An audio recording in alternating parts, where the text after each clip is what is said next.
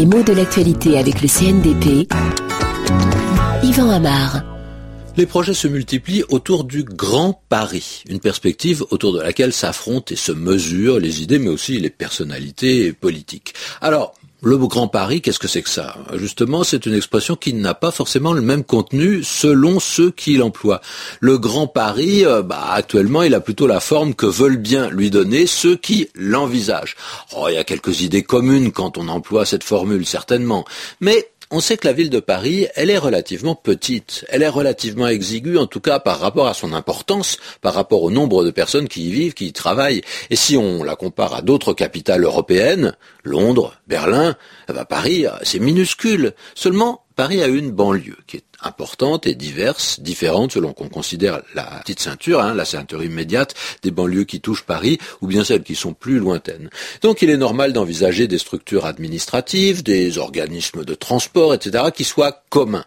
Alors, on parle du Grand Paris l'expression, elle est très compréhensible pour tout le monde. C'est une formule qui est claire, qui n'est pas technique, qui n'est pas jargonnante et qui ne donne pas l'impression qu'on est dans un discours de technocrate qui va exclure les habitants ou les gens ordinaires. C'est une expression plutôt vague, mais là encore, on peut penser que c'est exprès. Parce que si elle est vague, c'est qu'elle évite qu'on s'engage trop vite avec un nom qui impliquerait des décisions politiques. On parle du Grand Paris, par exemple, on ne parle pas de communauté urbaine. Donc, on a une formule à la fois facile à comprendre, mais relativement floue quant à ses limites et à son fonctionnement. Il s'agit de montrer qu'on réfléchit à une unité plus grande euh, que celle qu'on appelle euh, Paris intramuros. Et avec cette expression qui nous vient du latin et qu'on ne traduit pas en général, on veut dire la ville de Paris à l'intérieur de ses limites administratives.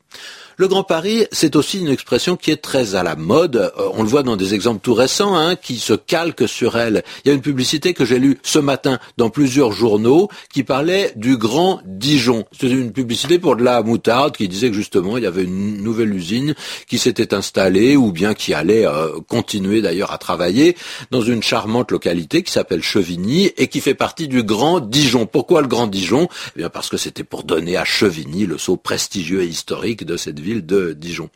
C'est une manière de dire qui correspond souvent à une volonté d'extension, de parler du Grand Paris, extension, expansion. Historiquement, bien sûr, on peut penser à des choses qui parfois font frissonner. Euh, on a parlé euh, du Grand Israël, longtemps avant, on a parlé de la Grande Allemagne.